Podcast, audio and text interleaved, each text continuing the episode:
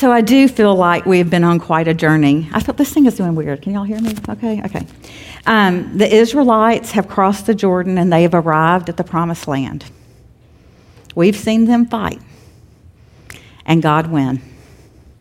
And now Joshua has given every tribe their inheritance, save one. I read somewhere that these, reading these last eight chapters is like reading a map without pictures. Um, the first few times I read it, I really thought my eyes were going to bug out of my head. I was just like, what does this mean? Um, it's not the most exciting read in the Bible. so I was reading back in the summer and I was just trying to get a feel for what the Lord was going to teach me through Joshua. And I had agreed to teach big group for um, this chapter. I didn't pick it, um, it was assigned to me. Um, and after reading it, I thought, what in the world am I going to stand up and talk to them about? I don't know. I mean, there's those killer verses at the end, but what about the other 42? um, if I believe that every word is inspired by God, and I most certainly do, what is God revealing about himself in all of this chapter? And to be honest, I sort of just kept putting this in the back burner. I'd think about it from time to time, and I would study, but I wasn't really forming any real cohesive thoughts. And my prayer was and is Lord, please reveal to me through your word why these verses are included in your Holy Scripture. And studying the Bible requires a, a good bit of diligence and some hard work if we're going to reap all the treasures it contains. Um, listen to what Paul says to Timothy. Hang on. I'm really having trouble this morning. I think it's my hair.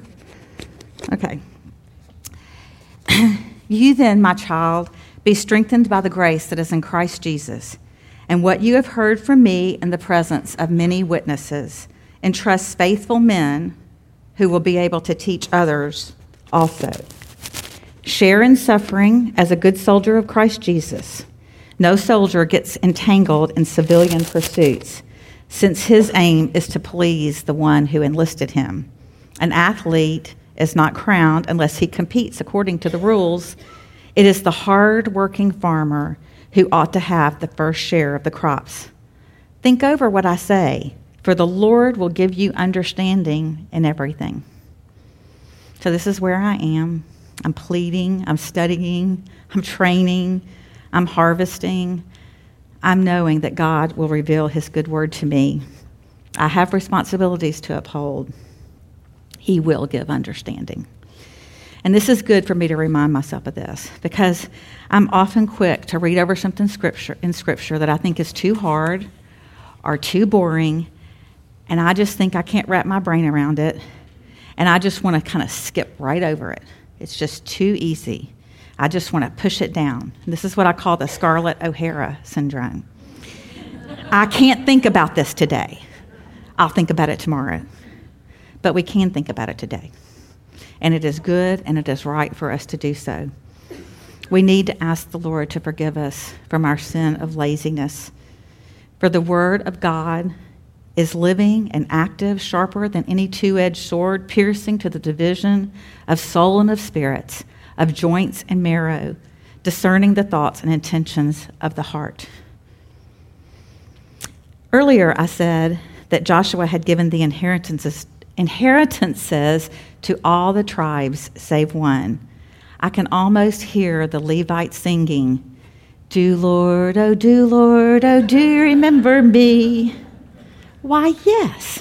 Yes, he did.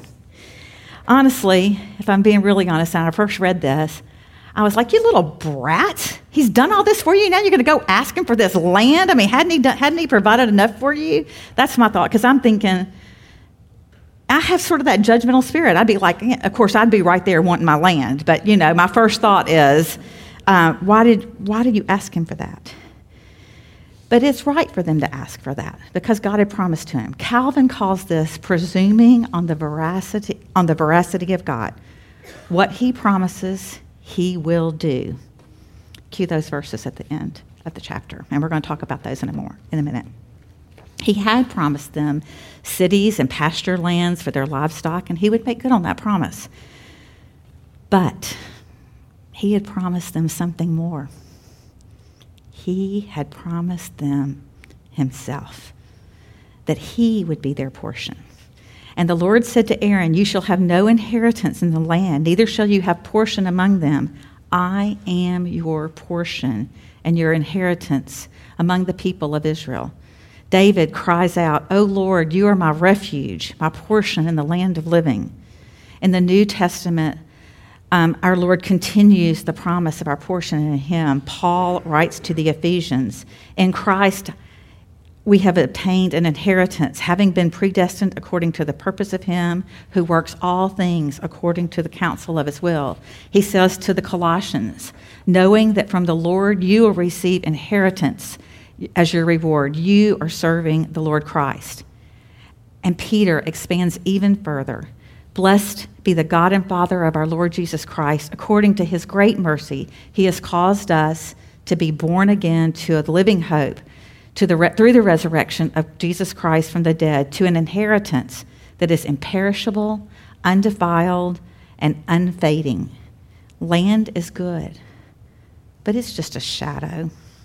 Our thrice holy God is the true treasure. These are great truths for us to meditate on. The God of all heaven and earth has promised that He will be ours forever, that He is the covenant keeper, that He is the author and guarantor of our faith. He is our portion forever and ever. And it's because He is our portion that we can do the work He has called us to do. The Levites were representative of Israel, and some were priests, special men called by God, much the way pastors work today. But the rest of the Levites, those who weren't sons of Aaron, were still called to serve the Lord by teaching, preaching, judging, and so on. The New Testament says that we are a royal priesthood.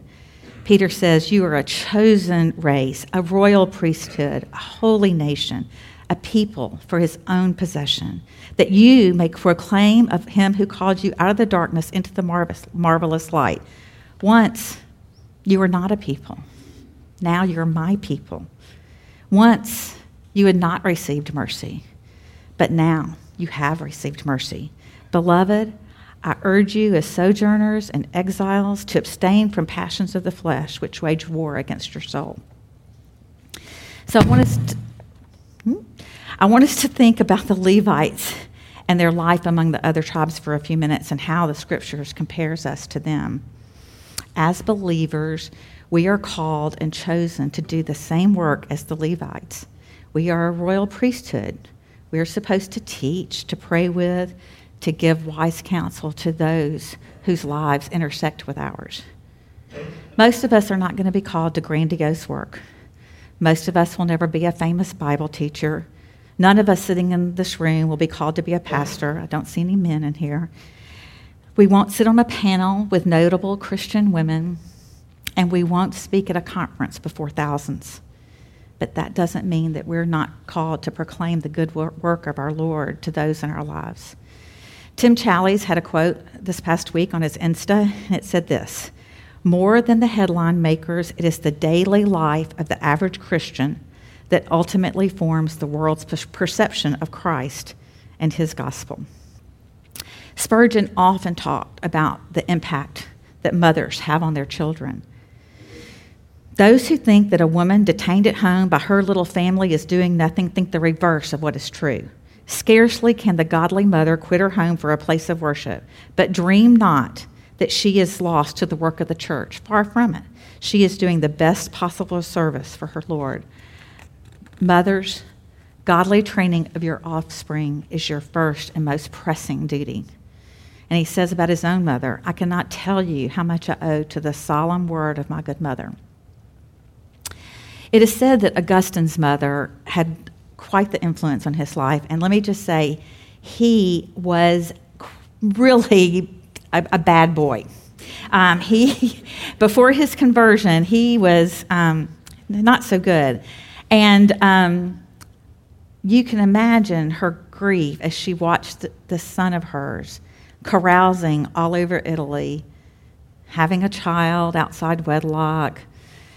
Um, I, I don't think he was necessarily committed to one woman either. And so, but she kept on praying. And those prayers and those early teachings were used by God to bring Augustine to faith in our Lord. Martin Luther's efforts during the Reformation helped recover the biblical, biblical doctrine of work um, th- based on the priesthood of all believers. He argued that everyday work is permeated with spiritual significance. I'm sure y'all have all heard this story before, but I'm going to say it again. There's a story about Martin Luther, and a man came up to him and he said, I'm a Christian, so what am, what am I supposed to do now? And he asked him what he did. He said, I'm a cobbler. And Luther says, Well, then make a quality shoe and sell it at a fair price. And he later writes, The same is true for the shoemaker, the tailor, the scribe, or reader. If he is a Christian tailor, he will say, I make these clothes because God has bidden me to do so, so that I can earn a living, so that I can help and serve my neighbor. No matter what, we are called to work. We should consider every moment holy. The mundane becomes sacred because God, in His great wisdom, has called us to the beautiful work of spreading the gospel in the ebb and flow of our everyday lives. I hope this is an encouragement to you that our everyday lives do matter to God. He doesn't need us, but He graciously uses us. All of our lives should serve as a means of grace to those around us.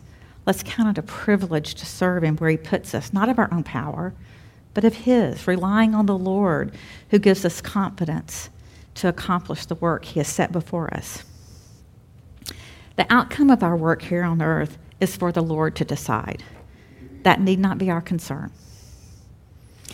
It is because we are in Christ that our lives and our work look different from the rest of the world.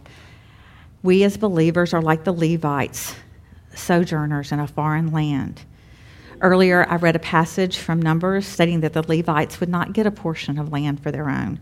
They were given cities and pasture lands to, fill, to live in, but they really didn't have any land of their own.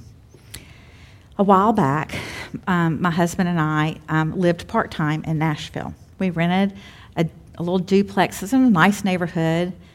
Um, it was really brown. I didn't really, I don't know, I didn't like it. And I would, there was great shopping, but every time I went to the mall or to the grocery or to Target, I never ran into a soul that I knew. And it was very unsettling and weird. And I felt like I lived in a foreign country. The truth is, we're not to really feel at home here on earth. It's not really our home. That's why does Peter say that as sojourners we are to abstain from the passions of flesh?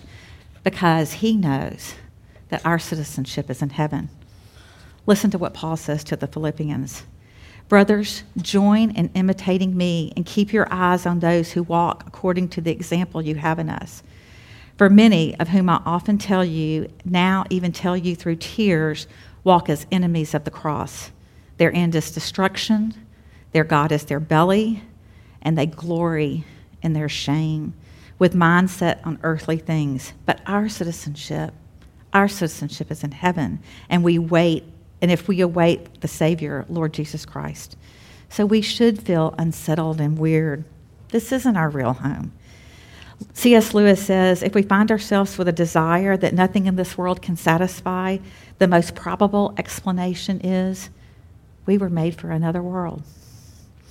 Conversely, I suspect that when I find myself overly comfortable in this world in which I live, I'm surely standing for so little that the world can't tell the difference between me and one of their own.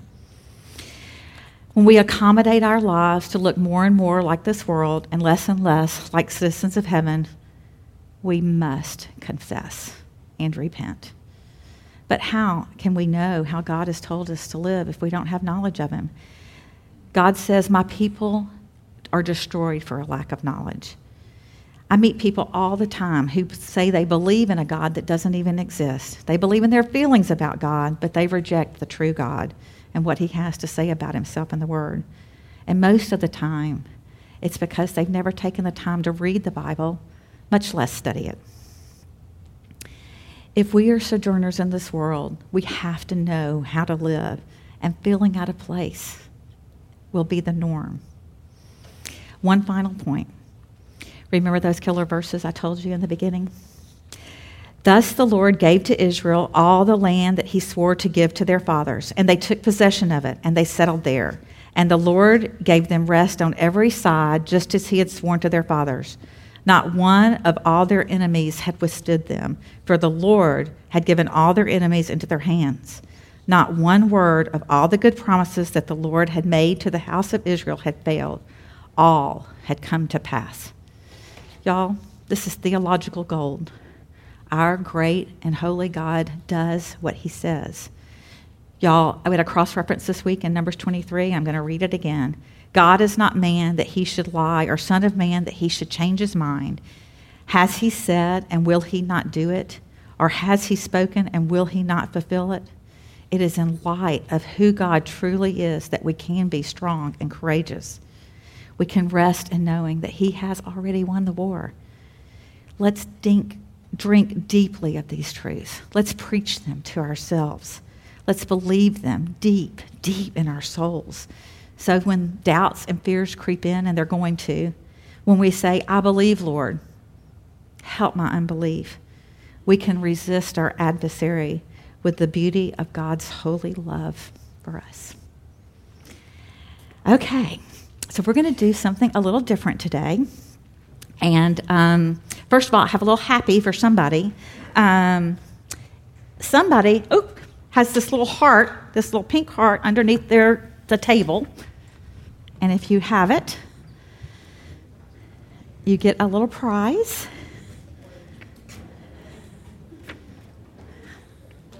It's over here somewhere, apparently. I didn't put it. Oh, okay.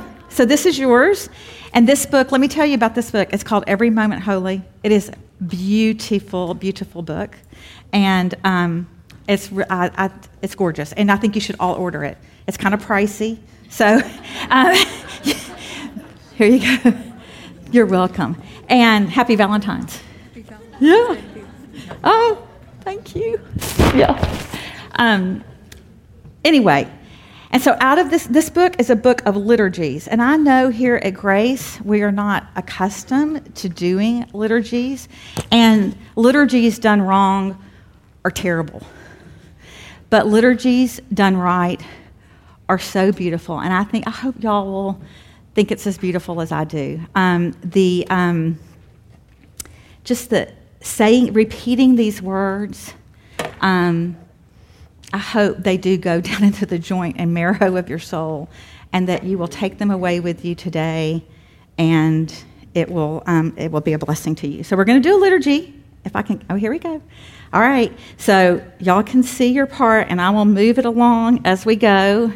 So you're the bold part. And, but I really want you to think about these words you're saying. Don't just say them. Please think about them. Think about what you're saying, what you're confessing to the Lord this morning. And um, as we say these words, I pray that during the day they will mean something to us.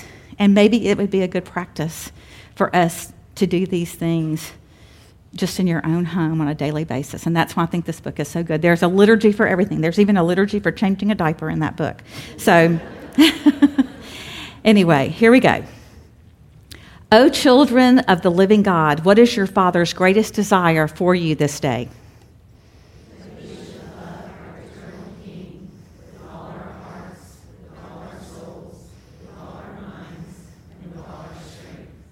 And how would you show this love?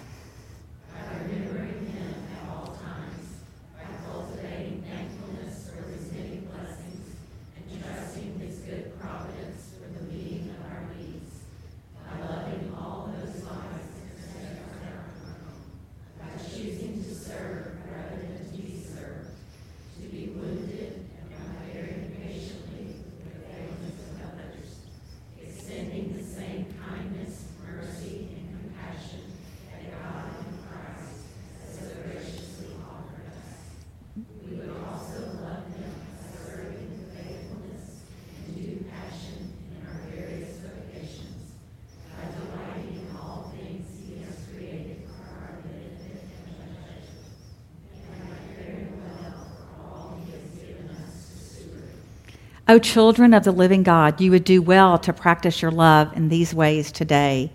Do you now possess the needed strength to perfectly accomplish such holy requirements?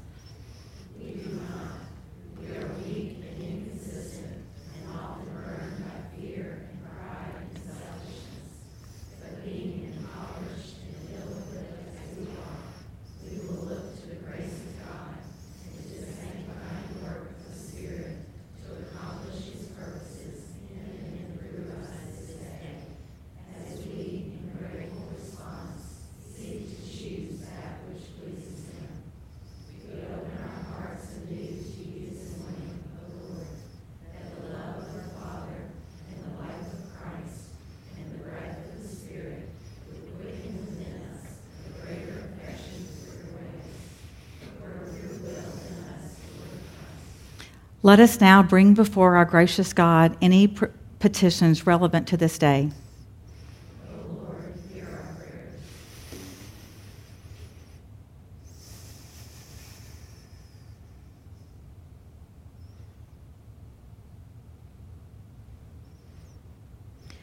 O children of God, casting your cares upon his strong shoulders, now surrender your own agendas for this day and instead be led by the working of his Spirit.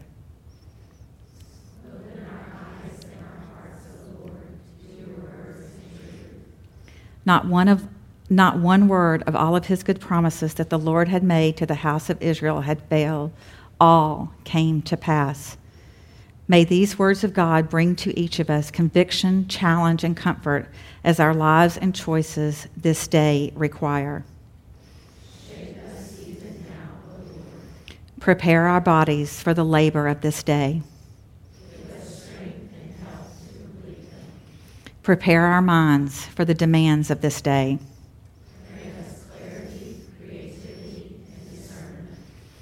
Prepare our souls for those sorrows and joys and celebrations and disappointments we will encounter, that every circumstance would only serve to draw us nearer to you.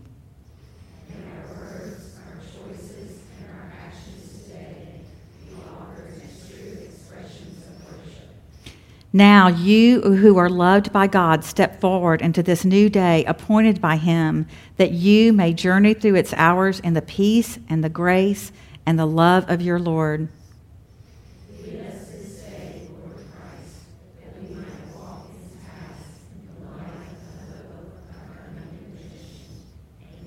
Amen. Thank y'all.